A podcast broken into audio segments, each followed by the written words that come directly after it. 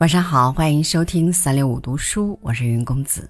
今天来和您分享的是朱逸尧的文章《站立的树根》，一起来听。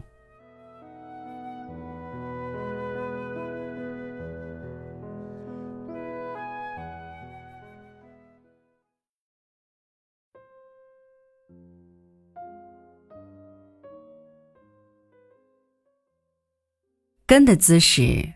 完全凭借树在地面以上的干枝的生存状态决定的。如果风要吹走树，埋在土里的树根就会拼了命的拉着树，它的姿势就是刚强而有力量，甚至有狰狞和奋力所结成的网，或者说盘根错节。如果一棵树能顺风顺水的生长，从未经历让人胆战心惊的狂风暴雨、闪电雷击，它安逸的像一株花盆里的草、温室里的苗，它的根系也会疏朗自然，甚至会有人称之为大气。那根看起来没有什么怨气、怒气，更不懂得什么叫盘根错节。它的自然也成了很多人的向往。人们喜欢芥子，却并不喜欢芥子的所有不平凡的经历。芥子是树的另一种花，很多小的工艺品、烟斗、花瓶、拐杖，它们的雕花都因有芥子的光芒，才格外不凡，有了艺术的深邃，有了难以琢磨的喜欢。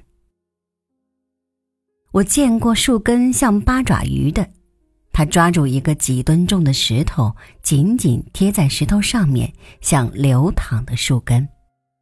它的根露在地表部分的，有着直角的弯曲，牢牢地抓住这硕大的石头，又深深插入泥土。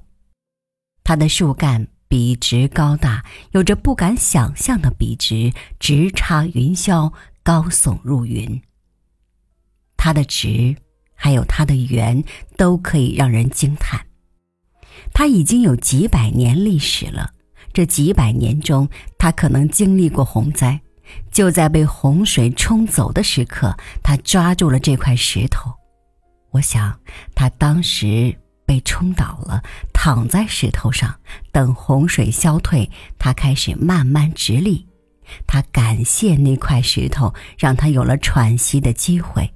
他躺在石头上调养身体，他也是懂得感恩的一棵好松树，所以他抱紧它，在地的表面上才有了难得一见的根抱石的奇观。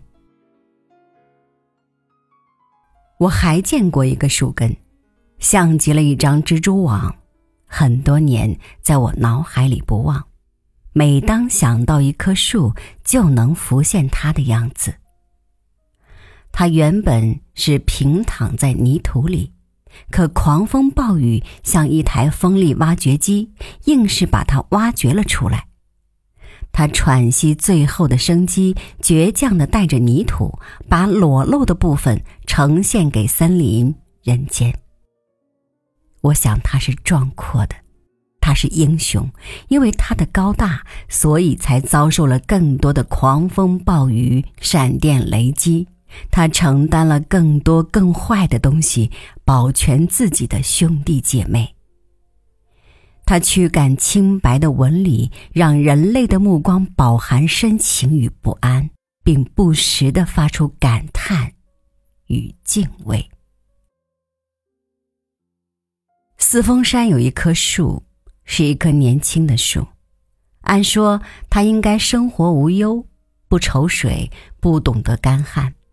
但是，它的根只有一半在泥土里，水岸的一半永远都在不停的冲洗它本已裸露的根。